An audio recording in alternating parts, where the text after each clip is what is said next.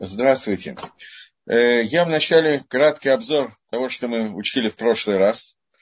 Э, мы учили второй перек, вторую главу э, Дери Хашема, первой части, которая рассказывала о цели создания мира. Прежде всего, перед тем, как напоминать, мы говорим о том, что у Всевышнего возникло желание сотворить мир для того, чтобы кому-то в этом мире сделать добро, и мы с вами в прошлый раз обсуждали, что желание Всевышнего и желание человека, они нисколько не похожи друг на друга.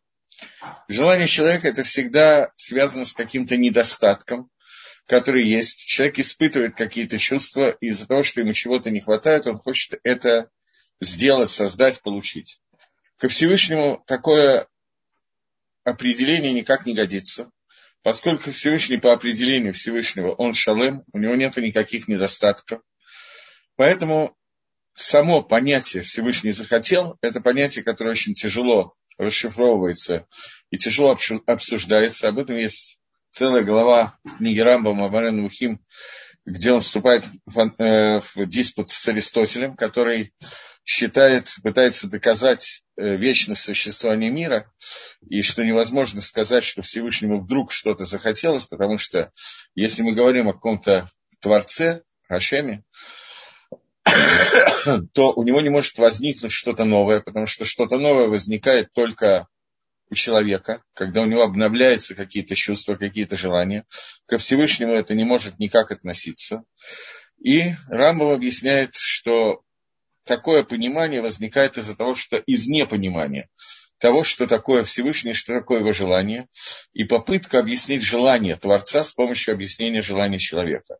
Человек, действительно его желание возникает, когда возникает какая-то новая ситуация, какое-то изменение, и что-то, что раньше не хотелось, ему хочется. Но когда мы говорим о Творце, то мы не можем использовать человеческие понятия. И тем не менее, чтобы как-то охарактеризовать то, о чем мы говорим, мы сказали, что Дери готов лаитив, тот, который весь состоит из добра, у него есть желание сделать добро для кого-то другого. И вот это желание легитив, оказать добро, это то, что сделало для Всевышнего желание сотворить мир. На уровне желания, в Каболе это называется сферат кетер, самая высокая сфера, о ней невозможно разговаривать, и ее не может воспринять не только человек, но самые высшие создания. И так вот как сказано в Каболе, даже сфера Хохма, даже мера мудрости Всевышнего, которая называется Хохма, не может воспринять, что такое рацион Всевышнего. Как только мы спускаемся ниже и, и доходим до, я не знаю, например, до сферы Малхус, мы уже можем говорить о цели творения мира и так далее. Но начиная с, э, когда мы говорим о рационе, о желании Творца, это вещь, которая не объяснима и не поддается никаких объяснений, кроме определения, что Дери готов лаитив, тот, который все добро, он хочет оказать добро кому-то, поэтому создается мир, который может воспринять это добро. Дальше мы с вами сказали, что добро, которое хочет дать Всевышний, поскольку он весь сам из себя шалем, он цельный, без каких-то хисранот, без каких-то изъянов, то добро, которое оказывает Всевышний, может быть только добро, которое не имеет никакого изъяна. В противном случае, поскольку он шалем, а то, что из него выходит, будет не шалем, то здесь будет не нарушение гармонии, нарушение шлемута Всевышнего, цельности Всевышнего. Если он не может дать то добро, которое будет шлемутом, то значит он не шалем. На эту тему есть много всяких фраз, принадлежащих софистам, которые пытались каким-то образом, честно говоря, не знаю до конца, что именно они хотели достигнуть, но задавать какие-то вопросы, где в самих вопросах содержалась абсурдность вопроса, и это назвали явлением софистики, как, например, может ли всемогущий создать камень, который он не мог бы поднять. Если он может создать такой камень, а по определению он может, поскольку он всемогущий, то значит он может его поднять. Если же он не может создать такой камень, поскольку нету такой вещи, которую Всевышний не может поднять, то значит он не может создать. И, соответственно, здесь приходит в самом вопросе полная абсурдность вопроса, и это назвали вопросом софистики. Но тем не менее, несмотря на то, что звучит похоже на софистику, если Всевышний не может дать добро, которое будет шалем цельным и стопроцентным, то значит он сам не цельный, поскольку у него отсутствует какая-то возможность. Поэтому добро, которое дает Всевышний, оно должно быть стопроцентным. Но добро должно быть дано тем созданием, которое создает Всевышний, а они сами по себе вроде как не цельные и не стопроцентные. Соответственно, цельность тот, кто не цельный, не может принять. И тут возникает некоторый вопрос комедии абсурда. И ответ на этот вопрос дает Рамхаль, что то добро, которое хочет дать Всевышний, когда он создает мир, это дать самого себя. То есть сделать так, чтобы создание было прилеплено к Создателю, объединено с ним. И вот это прилепление ко Всевышнему, к Создателю, это и есть то самое добро, которое хочет дать Гашем, ну, созданием, которых он создает. Вот. Таким образом, мы определили некое понятие того, то, который хочет дать Всевышний, и определили, что кто-то написал, что зависает. У меня вроде как все, я не знаю. Все в порядке. Все в порядке. Так вот, то добро, которое хочет дать Всевышний, это прилепление к Творцу, о котором мы говорим. Это добро, которое цельно и стопроцентно. И мы сказали, что существует два этапа существования мира. Этап, который называется этап авойды, службы Всевышнему, то есть Аламазе. И этап вот этого получения добра, о котором мы говорим, то есть Аламаба, мир грядущий, где уже и возникает получение вот этого добра, о котором мы говорим. Позже мы будем более подробно говорить на эту тему, но понятно, что все разговоры будут, тем не менее, ограничены, потому что про Алам Аба, про грядущий мир написано, что Айн Ашем Лора Хусмияшем Золотеха. Э, никто не видел, ни глаз созданий, даже пророка не видел, что такое Алам Аба, кроме тебя Всевышний.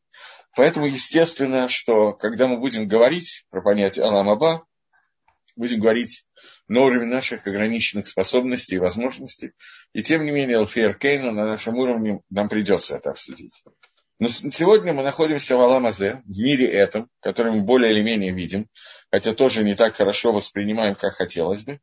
И тем не менее, э, в этом мире созданы все условия для того, чтобы мы получили то добро, о котором говорит Всевышний. Перкиавод говорит,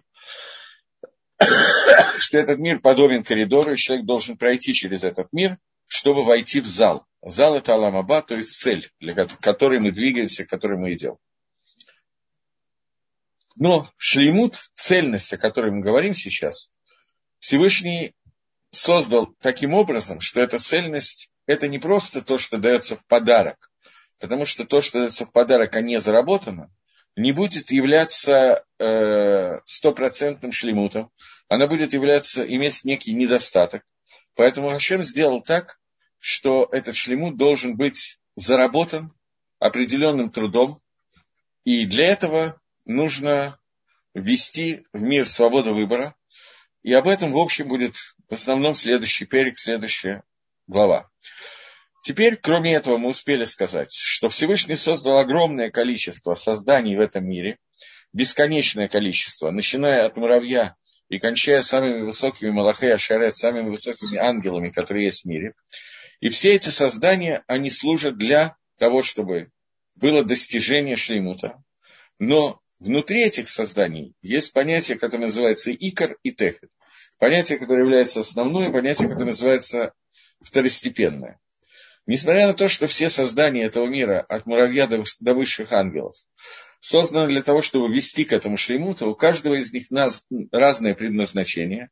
И это предназначение, оно зависит от состояния связи с главным созданием, которое, в общем, и должно сделать всю авойду, всю службу, всю работу для, дости- для достижения шлеймута. И это создание называется Адам, то есть человек. Она является основным созданием, и все остальные зависят от нее. И только через человека может быть достигнут этот шлемут. Э, и вот последнее, что мы прочитали, потом мы переходим к обсуждению именно человека.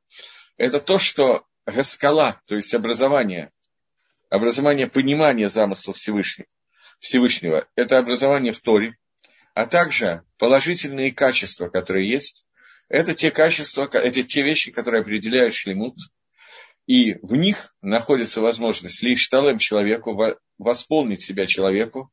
И все вопросы хомера, все вопросы материальности, и все плохие медот, и все плохие качества – это вещи, связанные с кисароном, с изъяном, э, в который помещен человек для того, чтобы он мог достигнуть шлемута.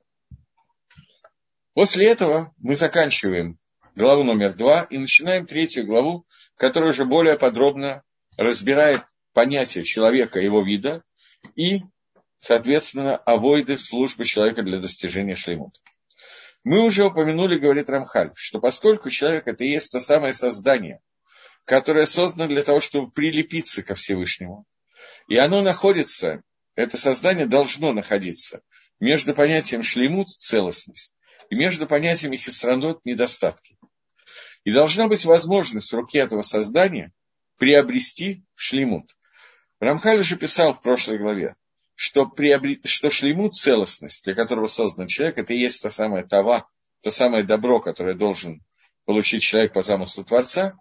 Так вот, этот шлемут, эта целостность, она не должна прийти сверху вниз, она должна быть достигнута путем некой службы, некой работы, для того, чтобы присоединиться к ней, и оно стало целое, цельным, оно должно быть заработано, заслужено, а не прийти просто в качестве подарки, в качестве подачки.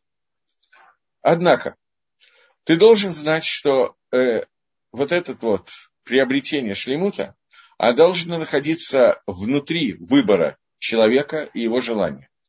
Потому что если бы человек был обязан, вынужден своими действиями э, принять все, принять, извините, все стороны, стороны цельности, то есть если бы он был э, создан таким образом, что он вынужденно, независимо от своего выбора, пришел бы к, этому, к этой цельности, то это называлось бы не, он бы не назвался Бааль Шлемут, он бы не назывался тот, кто приобрел Шлемут. Потому что это не называется, что он приобрел, не называется, что это у него есть. Поскольку он вынужден это приобрести, и, и чтобы это стало частью его. А тот, кто ему это дает, и заставляет его принять, то есть Всевышний, он бы оставался Бальшлемутом, с ним никакого изъяна бы не было. Но для человека этот шлемут превратился бы не в шлемут, не в цельность, а в некоторые необходимую вещь, которую ему выдали, и вот теперь оно в ней есть, и все. И не было бы тогда бы кавана верхняя, высшая кавана, высшее намерение Всевышнего, не было бы осуществлено. Потому что для того, чтобы шлемут был шлемутом, он должен быть шлемутом не только тому, кто дает, но от того, кто берет. Поэтому эта цельность должна при, быть приобретена человеком. И тогда только в этом случае будет осуществлена кавана Всевышнего, намерение Творца, и шлемут будет полным для человека и для всего создания миров. Поэтому вынуждено было сделать таким образом, что человек, который является главным созданием Творца, для того, чтобы приобрести шлемут, чтобы это вот создание человека, которого можно наблюдать в зеркале, что этот человек, в нем было помещено какая-то такая вещь, которая сделает его выбирающим началом. То есть, чтобы у него была свобода выбора. Для того, чтобы его натия, его линотот на иврите это склоняться, чтобы его направление была одинаково в обе стороны, чтобы одинаково тянуло в обе стороны. И не было бы какая-то из них более сильная, чем другая, для того, чтобы у человека была возможность, и настоящая возможность, стопроцентная, выбора, и направление выбора он должен выбрать сам. А они ему должны ему подсказать. И таким образом, это считаю до конца абзаца, абзаца это надо немножечко обсудить. И таким образом у человека будет, появляется сила выбора, чтобы выбрать с точки зрения дата, с точки зрения своего знания и с точки зрения своего желания то, что он желает. И должна быть возможность также в руке у человека приобрести то, что он хочет приобрести. Поэтому человек создан с двумя началами. Ецер готов Ивет и Ецаргара. И тогда выбор будет в руке человека и будет склонять в то, в то место, которое он хочет, будет склонять своего человека. Я хочу обсудить этот момент, но пока я получил вопрос, который был к месту, а если я его оставлю на потом, то он уже будет не совсем к месту. Вопрос был, добрый вечер, а почему нужен шлеймут для получающих? Это немножечко затянет урок, но я просто думал, что я это сказал в прошлый раз, и сейчас я вспоминаю, что это таки забыл сказать в прошлый раз. Так что спасибо за вопрос. Я поэтому прошу всех вопросы задавать по ходу, потому как это будет помогать мне, во всяком случае. Надеюсь, что не будет мешать слушающим. Дело в том, что здесь я приведу вначале такой пример. Пример с ребенком, который приходит из школы к маме и говорит, мама, вот мой дневник, посмотри, я сегодня получил такие-такие оценки. Мама открывает, пятерка, пятерка, пятерка, ребенок просто ангел. Естественно, реакция нормальных родителей, надо его, я так понимаю, что в Талдоте Широна есть много лекций по поводу того, как воспитывать детей, поэтому не подумайте, что я хочу говорить на эту тему. Вот, я очень боюсь этой темы. Но мама, если она нормальная мама, даже не прослушав лекции, она тут же должна отреагировать, что какой ты молодец, возьми конфетку. Конфетка может быть в самых разных вариациях э, я не знаю, пойдем со мной вместе, мы пойдем куда-то, куда ты хочешь сходить, получишь какой-нибудь подарок, который ты хочешь получить, ну, любые вещи, которые могут быть, или в прямом смысле конфетка, если мама не боится похода к зубному врачу. Но ребенок получает какой-то прас, какой-то подарок за то, что он хорошо учится. Это нормально, это стимулирует ребенка для того, чтобы хорошо учиться. На завтра ребенок приходит из школы и приносит дневник. Мама открывает дневник, двойка, двойка, двойка и так далее. Мама может отреагировать точно так же, как вчера, возьми конфетку. Ничего страшного. Но в этой ситуации понятно, что стимул хорошей учебы у ребенка несколько уменьшится. Я сейчас говорю о ребенке, совсем ребенке, у которого нет другого стимула, кроме конфеты, которую дает мама. Поэтому ребенку нужно дать стимул какой-то такой, чтобы э, это выглядело так, что ребенок понимает, что за пятерку конфетка, а за двойку ремень. Не обязательно ремень в смысле ремня. Мишли говорит, Шлома Амелах говорит о том, что тот, кто жалеет розги, портит своего ребенка, очевидно, что розги не должны быть обязательно путем, путем ударов кнута или ремня, или еще чего-то. Ну, может быть, хмурое лицо, расстроенная мама. Но ребенок должен увидеть, что на пятерку есть одна реакция, а на двойку другая реакция. Должен увидеть, что реакция родителей разнообразна. В общем-то, всего две реакции, есть хорошо или плохо. Понятно, что между ними есть какая-то дельта изменения этой реакции, но ребенок должен это увидеть. Теперь перехожу к другому примеру. Один будет дополнять второй пример. Есть понятие сдаки. Сдака – это митсва, которая дана в Торе, что человек более или менее обеспеченный деньгами, и даже не очень хорошо обеспеченный, но имеющий какие-то средства к существованию, которым хватает на жизнь на этот месяц, должен давать сдоку какое-то количество пожертвований Впрочем, если у него не хватает, тоже хотя бы сколько-то нужно давать. Какое-то количество пожертвований для бедняков, для изучения Торы, для какой-то митсвы. Это митсва, которая называется Здака.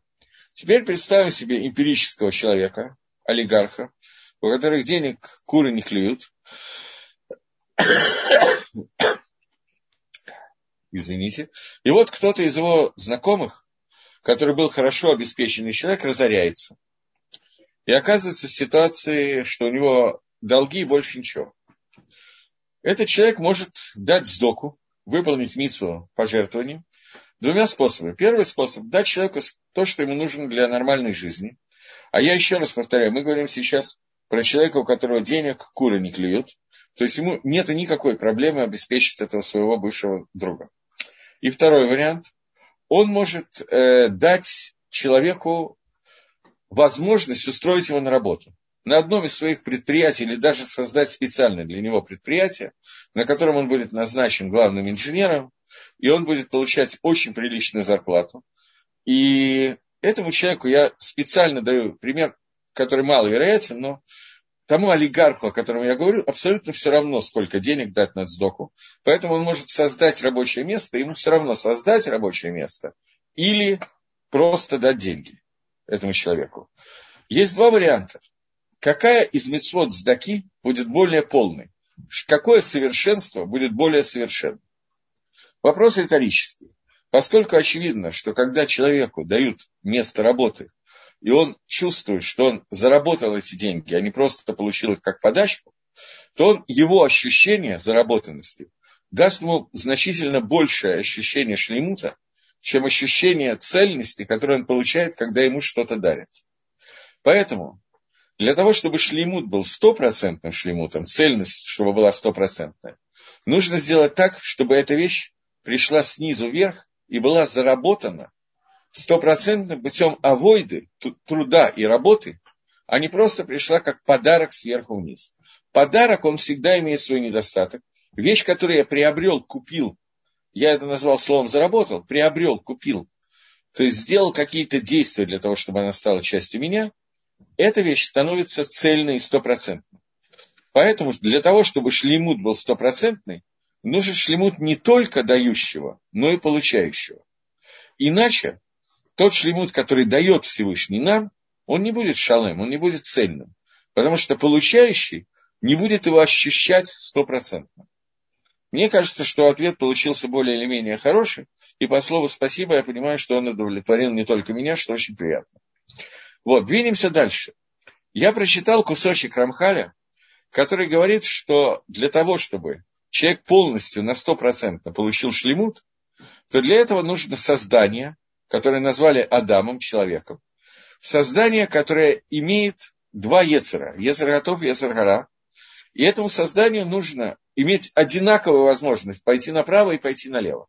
Для того, чтобы его выбор был полноценен, для этого нужно, чтобы вот он находился в такой ситуации, чтобы не было гехреха, чтобы не было чего-то, что склоняет ему к правильному выбору или, наоборот, к неправильному выбору. Поэтому у человека создано два Ецера. Ецер готов, Ецер гора. Дурное начало и позитивное начало. И сам человек находится внутри этих двух начал, находится в состоянии между шлемутом и между тумой, нечистотой, Ецаргорой, и человек должен выбирать, куда ему пойти.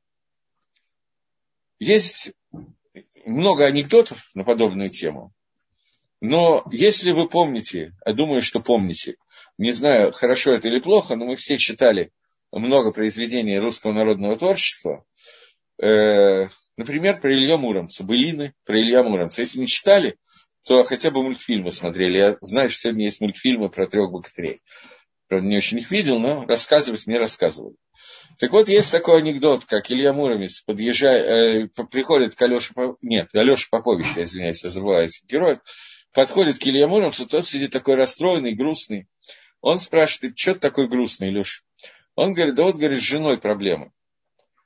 Алеша Попович спрашивает, а налево ходить попробовал? Попробовал, говорит, ну и как? Коня потерял. Если вы помните, там был камень с надписью «Налево пойдешь, коня потеряешь» и так далее.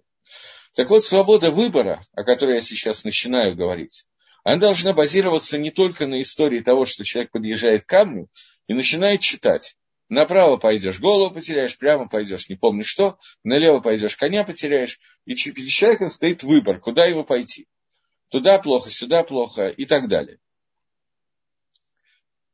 Ну, в Русском музее висит картина Витязь на распятии, где сидит Витязь на коне с копьем в руке и смотрит на камень, на котором вот, вот эта надпись, налево, направо, туда-сюда.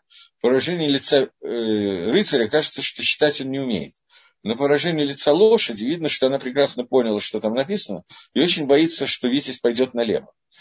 Это анекдоты, шутки про свободу выбора. Но на самом деле внутри этих шуток есть одна накуда, одна точка, ради которой я все это говорю, которая на самом деле абсолютно непонятна. Я не уверен, что я смогу ее до конца объяснить, но попробуем хотя бы затронуть эту тему. Э, поскольку тема, вообще все темы Дери Хашема и тема желания Творца, устройства мира и так далее, это тема, которую мы до конца никогда не можем понять, поскольку мы это ловим только на уровне примеров из нашей жизни, а говорим мы про Всевышнего, и он совершенно не подобен тому, что мы уподобляем, то, несмотря на сложность этой темы, я все-таки хотел ей позаниматься, потому что до конца прояснить практически ничего невозможно. Но очень большую ясность нести и понять, кому мы молимся и что мы делаем в этом мире, все-таки возможно, и этим мы и займемся. Так вот, э, вопрос, который я хочу сейчас задать. Рамхаль написал, что свобода выбора является свободой выбора, и выбор является выбором, только при одном условии. Когда у меня нет никакого эхреха, нет ничего, что меня заставляет сделать действие это или сделать действие другое, наоборот. Как только есть что-то, что меня заставляет пойти по одному из путей, это перестает быть свобода выбора, это становится эхрех, вынужденный выбор, и тогда он уже не является выбором.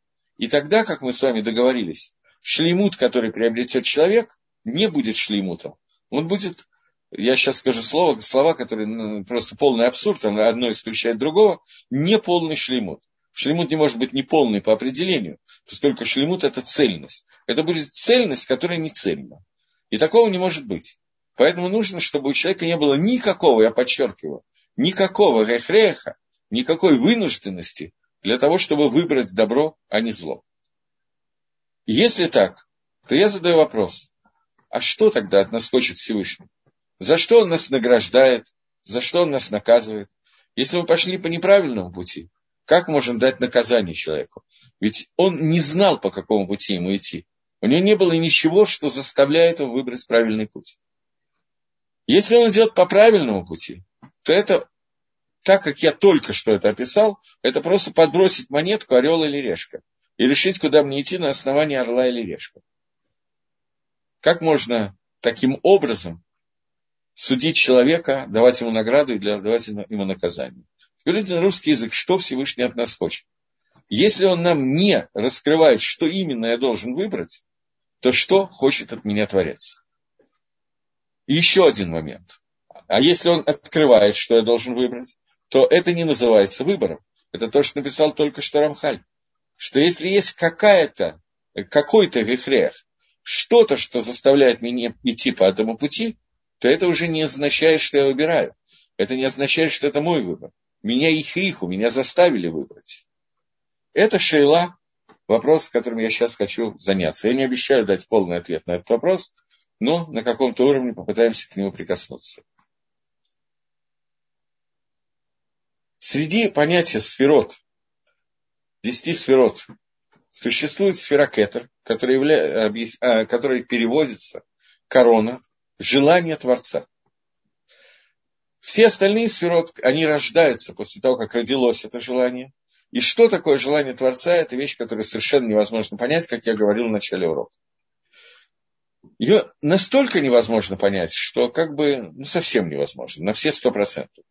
В другом месте это называется рейш долуитхеда, Э, голова, которая неизвестна, вещь, которую невозможно понять, знать, осознать. Следующие сферот, которые идут, это сфера хохма, мудрость, бина, разумение, сфера дат, знание. Вот на сфере дат я хочу немножко остановиться. Что такое понятие дат, которым, с которым мы сталкиваемся? Все остальные сферот, которые есть, семь сферот, они выходят из сферы дат, они являются некоторыми элементами этой сферы, которая называется дат. Ладат на иврите переводится как знать. Понятие знать, знание. Впервые слово дат появляется в Торе, когда описывается и познал Адам свою жену Хаву. Познал это значит соединился с ними, с ней настолько, что они стали одним целым, единым целым, слились в одно общее, цельное. Знание, перевод слова знание с иврита на иврит, дат, это хибур, это соединение, состояние в полном вот слиянии. Это понятие хибура.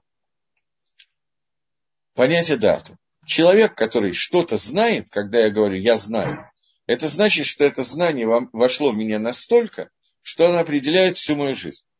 Я не могу пойти против своего познания. То, что я познал и принял, это уже это часть меня я соединен с ним.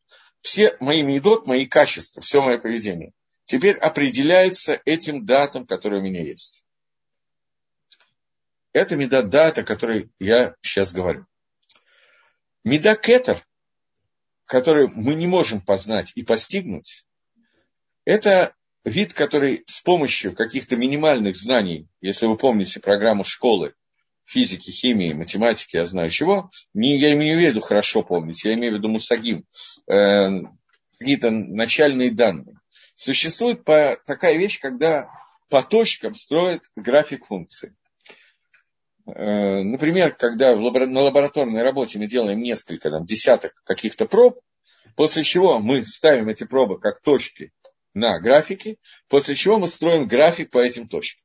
То, что находится внутри этих точек, это то, что получены данные, доказанные и полученные научным экспериментом. То, что выходит наружу, мы продлеваем график туда, где мы не делали эксперимент. Это называется экстраполяция графика. Так вот, то, что мы экстраполируем, это то, где эксперимент не проводится. Его невозможно произвести. Есть многие вещи, которые невозможно воспроизвести. И тем не менее, построив график через интерполяцию, то, что находится внутри точек, выводя это наружу, мы делаем то, что находится снаружи, экстраполируем и понимаем, что там происходит. У нас есть многие, многие вещи, которые с помощью Торы мы можем узнать о Всевышнем. Это атрибут, который называется дат. Дат – это познание Творца, стопроцентное познание, которое можно произвести через изучение Торы практически так же, как через эксперимент познав Всевышнего на том уровне, на котором я могу познать, я могу свои знания продлить туда, куда знания человека вообще не могут распространиться. Поскольку человек и творец, уровень слишком разный, но я могу это продлить выше, сделать это туда, по точкам, которые я построил, экстраполировать на то, что познать я не могу. Вот эта экстраполяция сферы дат, экстраполяция моего знания, когда я говорю о человеке, на уровень, который познать невозможно, но можно понять, как это идет дальше, это называется медат кетер, это называется присоединение к понятию кетера, это называется эмуна, выбор. Эмуна – это вера, извините. Э, когда есть вещи, которые я знаю о Всевышнем, а есть вещи, которые я верю о существовании Творца. Так вера – это когда я экстраполирую свое знание на более дальние точки, туда, куда не доходит мое знание, и я начинаю верить. Вот это и есть то, что от меня хотят во время пхиры хавшит, во время выбора, который мне дают. Есть вещи, которые я знаю, знаю настолько точно, что я физически не могу их нарушить. Если вы помните, в Алисе в «Стране чудес», книжечка такая была, Алиса говорила, что если долго держать в руках раскаленные до красна кочергу, то, скорее всего, обожжешься. Если выпить пузырек Э, с надписью «яд», то рано или поздно почувствуешь легкое недомогание. Так вот, существуют какие-то вещи, которые мы знаем. Как то, что яд не надо пить. Не надо класть руку в огонь. Это вещи, которые очевидны и понятны каждому человеку. И это не называется свободой выбора. Я не говорю сейчас про людей с каким-то психическим расстройством и так далее, у которых этого знания нету или по каким-то другим причинам они да кладут руку в огонь. Эту тему я не обсуждаю. Но человек, который обладает знаниями о том, что это опасно, что это нельзя делать, он этого не делает. Ребенок, как он рождается, у него этих знаний не хватает.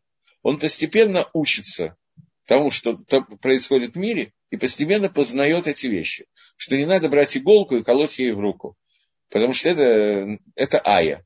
Это нехорошо, это больно. Человек взрослый, который уже это знает по той или иной причине, ему не приходит в голову просто так взять и колоть свою руку иголкой. Элла Имкен, например, он занимается иглоукалыванием, тогда это другая ситуация. Он считает, что он что-то позитивное делает. Тогда он делает какую-то ткиру, которая лечит его. Но, в принципе, человек, который собирается просто так себя уколоть, чтобы испытать боль, это какой-то мазохизм, может быть, это и возможно, но это уже психическое расстройство. И так абсолютно все вещи, о которых я говорю, есть вещи, которые находятся вне выбора человека. Они очевидны. Он их уже выбрал. Больше выбирать их не надо. Есть вещи, которые все время находятся в состоянии выбора. Но этот выбор такой, что мне подсказывают, что выбрать. При этом это не гехрех, это не автоматически, меня никто не заставляет. Знание там не распространяется. Есть вещи, которые базируются на этих знаниях, переходят на уровень иммуны, а иммуна – это не просто, когда человек говорит слепо «я верю» и все. Нет, эта эмуна должна базироваться на едие, на знании, которое я получил. На том, что я выучил из Торы. На том, что мне сообщили мудрецы. На том, что я узнал от своих учителей. На этом базируется мое знание, которое перерастает в иммуну, иммуна рождается на том уровне, где знание кончается. Это некая экстраполяция знаний наверх. И на ней базируется тот выбор, о котором сейчас говорит Рамхаль. Если бы этот выбор был автоматический, то выбора бы не было. Это не, не называлось бы человек выбрал. Это не был бы шлеймут, это не был бы цельность, и, соответственно, кавана, замысел Всевышнего, не был бы выполнен. Но в тот момент, когда это базируется на моем знании, которое идет дальше, после этого это действительно называется выбором. В заключение этого монолога, который я сделал, я хочу привести вам Рабейну Йона на Хумаш. Э, Рабейн не писал комментарий на Хумаш, на Пятикнижие. Это из другой книги Рабейна Йона. Но э, в Хумаш есть фраза, когда Маширабейну перед смертью э, обращается к Амисраэлю, он обращается к народу Израиля и говорит, «И сказал Всевышний, вот даю я перед вами сегодня жизнь и смерть. Выбери жизнь». Рабейн Йона объясняет, что «выбери жизнь» – это не предложение. Хочешь – выбирай жизнь, хочешь – выбирай смерть. Это заповедь Торы. Ты должен выбрать жизнь. Это твоя обязанность выбрать жизнь. Что такое жизнь? Это прилепление к Творцу, то есть жизнь хаей ойлом аламаба, грядущего мира, и ты обязан это сделать, это твоя мецва. Но для того, чтобы это выбрать, нужно все, о чем я говорил только что, что это должно оставаться твоим выбором, а не решением Всевышнего. Всевышний не подведет тебя туда, Бывает какая-то света дышмая, какая-то помощь Творца совершенно необыкновенная. Какое-то раскрытие Всевышнего, когда он дает такую помощь для того, чтобы выбрать жизнь, а не наоборот, что такое бывает обычно один раз в жизни. Вот вдруг тебе послали, и, скорее всего, больше такой света дышмая не будет. Но такое бывает, да. По каким причинам это загадка. Можно фантазировать, и у каждого человека есть свои мысли на эту тему, но такое бывает совершенно точно. Но основная часть человеческой жизни это труд, работа, приобретение шлемута. Я сейчас имею в виду человека, который посвятил себя этому. Не только человека, который всю жизнь думает, а выбирать мне или не выбирать, или лучше жить так, как я живу сегодня.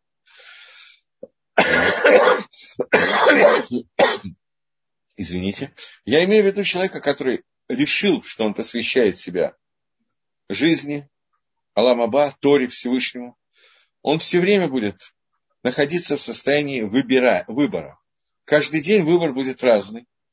И если этот выбор повторяется изо дня в день один и тот же, то это большая проблема. Есть такая статья в книге Рафильяху Деслера «Михтав Мильяху». Раф Деслер пишет о том, что существует понятие сулам рабхира – лестница выбора. Я сейчас вот, пока я говорил это, я не помню кто-то друг, я не помню, чтобы видел кого-то другого, который именно такими терминами э, сообщает эту информацию. Равдесер объясняет, что такое Сулама Бухера, что такое свобода выбора. Равдесер пишет так, что э, вначале я приведу пример, его же пример, может быть, чуть-чуть не совсем его, я давно это читал, поэтому я не помню. Э, пример такой – что с каждым предметом, каждый, каждым творением, которое есть в мире, связан какой, какой-то выбор человека. Например, с Талмудом, книгами Талмуда. Один человек получит награду за то, что он изучает Талмуд. Другой человек получит награду, как это не парадоксально звучит. Э, возьмем Вторую мировую войну. Или можно даже, чтобы далеко не ходить, взять положение в Израиле сегодня, э, какие-то арабы поджигают синагогу и сгорает синагога вместе со свитком Торы. На Равайом страшная история.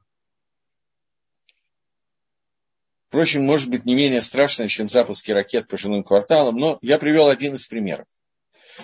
Э, сгорела синагога в Лоде, где был Талмуд.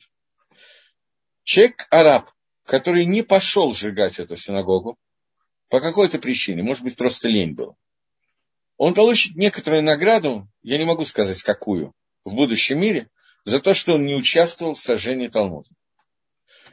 Если сейчас кто-то из евреев подумает, что ему дадут в будущем мире награду за то, что он не сжигал Талмуд, то понятно, что это шизофренический бред. Тем не менее, кто-то из арабов за этот поступок получит награду, а еврей может получить награду за то, что он учил Талмуд. Тот же самый Талмуд, только один за одно, другой за другого. Человек, который начинает, например, Лакзор Бачува, начинает делать шуву, начинает соблюдать шаббат. Те, кто начали соблюдать шаббат, знают, что это некоторая такая, некоторый этап жизни начать соблюдать шаббат. По многим параметрам. Это тяжело по тому поводу, по этому поводу. Одному одно тяжело, другому другое. Но человек решился, начал соблюдать шаббат. Он уже соблюдает, не делает ни одной из работ в шаббат, делает киду, жавдолу, все, что положено. Если через пять лет после того, как он начал соблюдать шаббат, он окажется на той же ступени, как первый шаббат, который он соблюдал, и у него все еще, как в первый раз, когда он начал соблюдать шаббат, он каждый раз решает, нарушить шаббат или не нарушить шаббат. Это большая проблема. То есть человек не сдвинулся за эти пять лет по лестнице выбора ни на грош. Он не может вечно просить э, награду Всевышнего за то, что он не сжигает Талмуд. Ему нужно продвинуться на, другом, на другой уровень настолько, что пройдя первую ступеньку лестницы, на завтра эта ступенька уже не должна быть для него выбором. Она уже выбрана, и с этим все закончено. Теперь я стою перед новым выбором. На новом уровне, на новой ступеньке, где я нахожусь. Итак, у цадиким, у человека, который стремится служить Всевышнему, у него должен быть новый выбор каждый день. И он не может оставаться на том же выборе, что вчера, сегодня тоже. В какой-то момент то, что выбрано, должно быть перейти из системы эмуны в систему дат, из системы веры в систему знания. Я должен соединиться с этим настолько, что это должно быть перестать вопросом, который меня волнует. Я знаю, что я должен так себя вести, на этом все должно кончаться. Это ситуация с выбором, о котором мы говорим, Адама решен. Теперь это некоторые детали. Теперь перейдем обратно к Рамхалю, к тексту Дери Хашем, где он дает определенные клалим, определенные дополнительные правила. Улам, однако, поскольку вещь, связанная с выбором, должна быть выполнена цельно, как это следует. Но поэтому установила мудрость, верхняя мудрость Всевышнего, чтобы человек был создан из двух противоположностей. А именно, из нашамы, из души, которая является абсолютно стопроцентно чистой и сихлит, то есть мудрый, от слова сейхель – разум, и тело человека, которое должно быть приземленное, созданное из земли, и акур. Зака – это э, чистая, ясная, прозрачная, акур – это затемненное, за, затемненное. Что каждый из этих вещей должен склонять в свою сторону. То есть человек состоит из тела и души. Тело материально, душа духовно. Тело затемнено, душа разумна и каждый из них тянет в свою сторону. И дальше вся жизнь человека – это процесс перетягивания каната. А именно, тело тянет в сторону хамлиюта, в сторону материальности, душа в сторону сихлиюта, в сторону, э, наоборот, раз, разумности. И тогда получается, что между ними постоянно идет война. Таким образом, что если душа начнет побеждать и победит, то она поднимется сама и поднимет тело вместе с собой. И тогда будет этот человек ништалем, сделать, становится более цельным вот тем шлемутом, который его приведет к будущему. Тем шлемутом, который в будущее должен достигнуть. Но если человек оставит себя так, что материальность будет все время торжествовать и побеждать, то он уронит свое тело, и тело уронит душу вместе с ним, и тогда получится, что этот человек будет, его тело будет не шалем, не цельно. И оно отодвинется цельность и от души, и от тела, не дай Бог. И подобному человеку будет возможность легашпиль хумро уронить свою материальность перед разумом, перед душой, и приобрести материальность будет невероятно тяжело, как мы упоминали. То есть невозможно отодвинуть себя от материальности. Мне задают вопрос, Здравствуйте, я тоже здороваюсь. Лень может сослужить хорошую и плохую службу. Как определить, где добрая день и лень и злая? Например, лень делать зло, но я не считаю это злом. Это выбор. Для меня очень трудно соблюдать шаббат, я заставляю и приучаю себя. э, здесь внутри вопроса есть некоторое, у меня некоторое непонимание. Где лень добрая и лень злая, это я понимаю. Если человеку лень делать зло, то это очень позитивно. Но если я не считаю это злом, то я этого не делаю не потому, что мне лень это делать. А, то есть я это не делаю именно потому, что мне лень это делать, но не потому, что я понимаю, что этого нельзя делать, и это зло. Поэтому я не до конца понимаю вопрос. Э, лень добрая и лень злая, вы уже сами ответили на свой вопрос. Что в тот момент, когда человеку лень встать утром для того, чтобы начать учить Тору, молиться, соблюдать заповеди и так далее, эта лень, естественно, отрицательная. И с ней надо бороться. В том случае, если человеку лень куда-то бежать, его позвали куда-то, ему надо куда-то идти, а ему лень это делать, лучше я вместо этого останусь э, дома и поучусь, помолюсь и так далее, то понятно, что это лень позитивная, и надо использовать лень, лень движения для того, чтобы помочь себе сделать правильный выбор. Но лень, которой я помогаю себе выбирать какую-то вещь, это лень, которая, например, вы, вы взяли шаббат. Возьмем человека, которому очень тяжело соблюдать шаббат. И тут компания молодежная отправляется на пикник надо поехать там куда-нибудь, и там э, литр водки на человека, и еще что-нибудь такое же позитивное, как водка. Хотя трудно найти, что такое же, как водка хорошая, ну, предположим, что есть. И вот человеку, с одной стороны, хочется поехать, с другой стороны, лень, надо рано встать, они выезжают в 5 утра, а тут еще шаббат, в принципе, собираюсь начать соблюдать шаббат, хотел в этот шаббат никуда не ехать, а тут такое приглашение, приглашение заманчивое, но лень. И тут я начинаю решать, что в принципе в шаббат нельзя ездить. Кроме всего прочего, мне еще и лень туда ехать. Я начинаю свою лень подкармливать.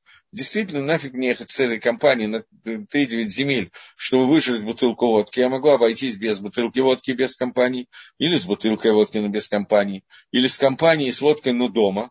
Поэтому лучше я все это сделаю в шаббат, оформлю правильно, возьму, сделаю кидуш на вино, э, соберусь, и мне никуда не надо идти, в общем, отдохну, посплю днем, завтра легче будет идти на работу и так далее. Я использую свою лень, потому что мне реально лень куда-то тащиться. Я использую свою лень, но до этого я сделал выбор. Мне надо соблюдать шаббат, мне это тяжело, поэтому я использую, что мне лень куда-то ехать. В этом случае лень будет очень позитивная. Но если я использую ту же лень на завтра, для того, чтобы не встать с утра, не пойти куда-нибудь учиться, не подключиться к уроку Торы, потому что мне лень сидеть и слушать, а вместо этого заниматься какой-то другой фигней, то в этом случае понятно, что лень негативная. Поэтому как раз одно из очень простых качеств, которое можно понять, где оно работает негативно, где позитивно. Но для этого нужно сделать то, что вы сами написали в вопросе. Анна, да? В вопросе была написана очень простая вещь что мне трудно наблюдать за шаббат, но я заставляю и приучаю себя. Если я с помощью лени заставляю себя соблюдать шаббат, то это будет огромная награда в будущем мире за вашу лень. Но если лень будет работать в другом направлении, то, как говорят у нас в Одессе, таки плохо. Вот, это такой простой ответ на вопрос. Но вы понимаете, что когда я подобные ответы даю, я говорю для всех, то я беру специально два крайних случая. Это вещи, которые я описал, их очень легко выбирать. Но у нас бывают такие случаи, которые намного-намного более тяжелые. То есть, когда нам действительно трудно выбрать. И тогда использовать свои качества тоже надо уметь, но это будет много труднее.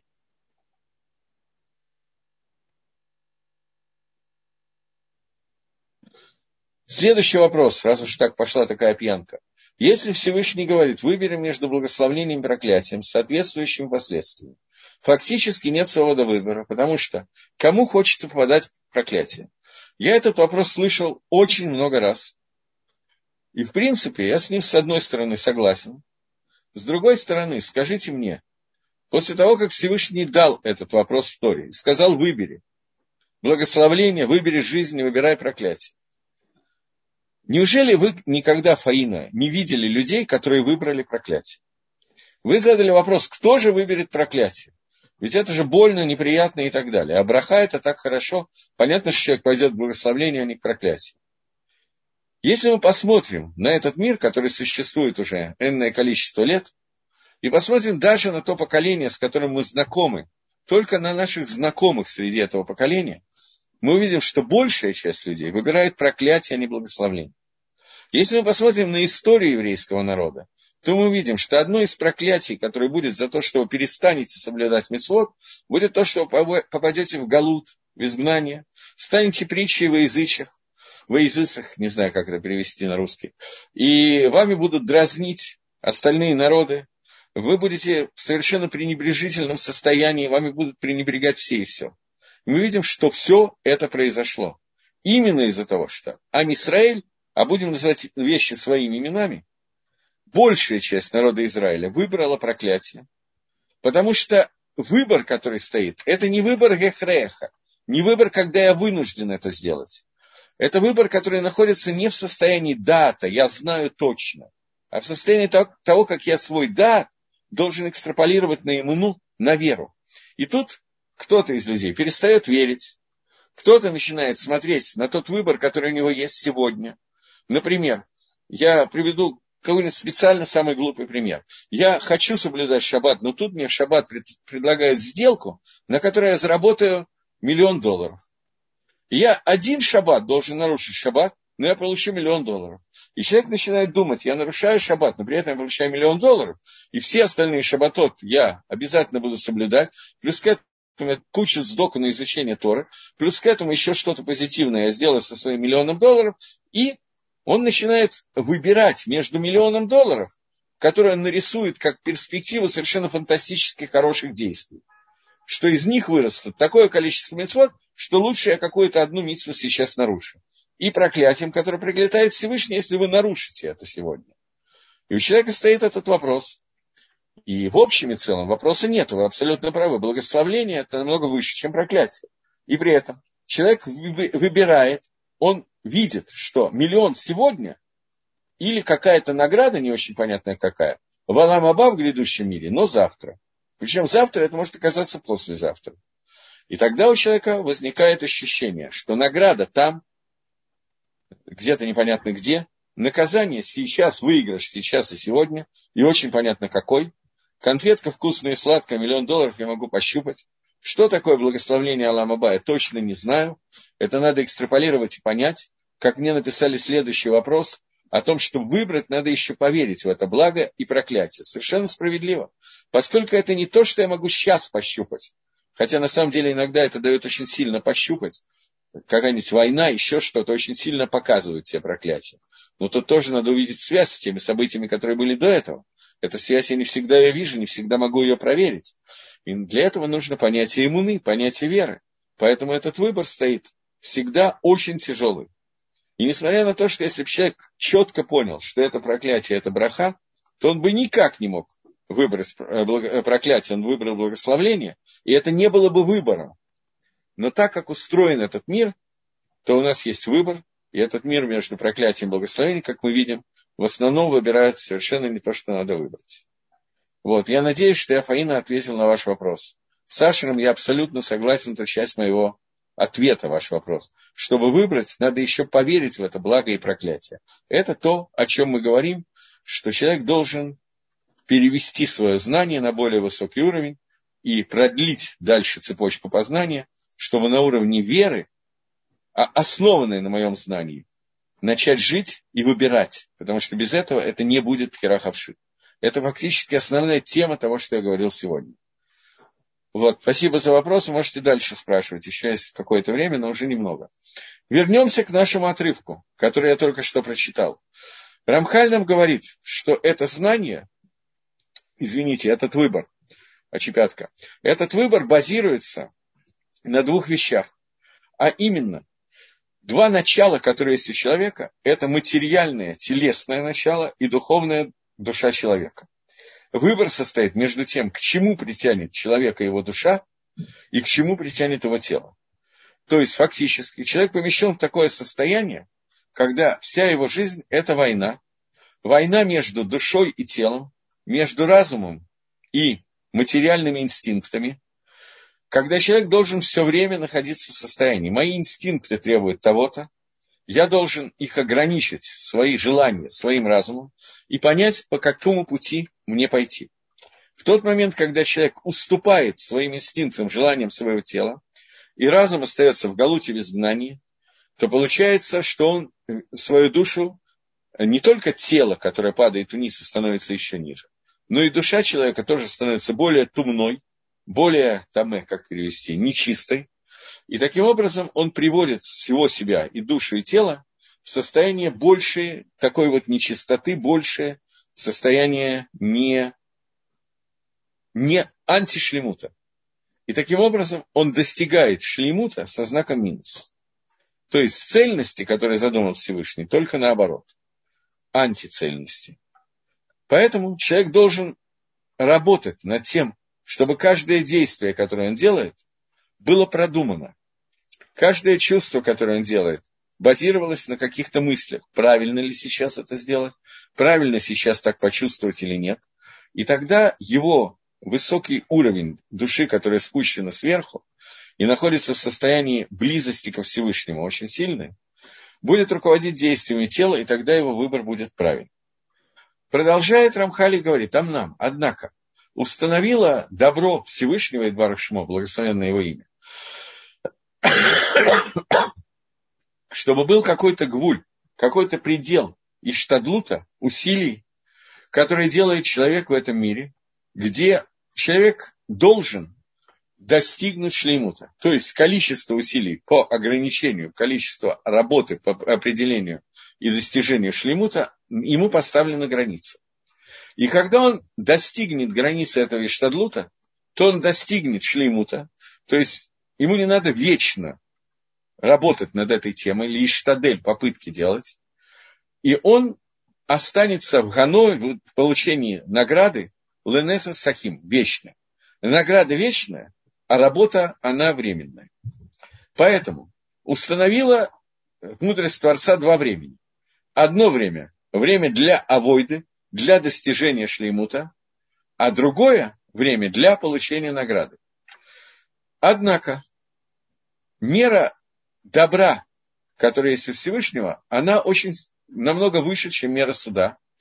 И поэтому авойда, служба Творцу, у нее есть время, установленное так, как установила мудрость Творца, для того, чтобы это было наиболее благоприятно. И получение награды, оно, поскольку это и есть цель творения мира, оно становится, становится то, тому, у кого нету предела. Но оно, награда, дается таким, навечно. И это награда, которая идет в шлеймута, цельности, которая приобретает человек сам себе. То есть этот Аламаба человек строит себе сам. Он не просто находится внутри некоторого Маареха, это сегодняшних дней, но он своими действиями по обретению шлеймута строит весь свой будущий мир, который образуется одновременно с нашими действиями здесь.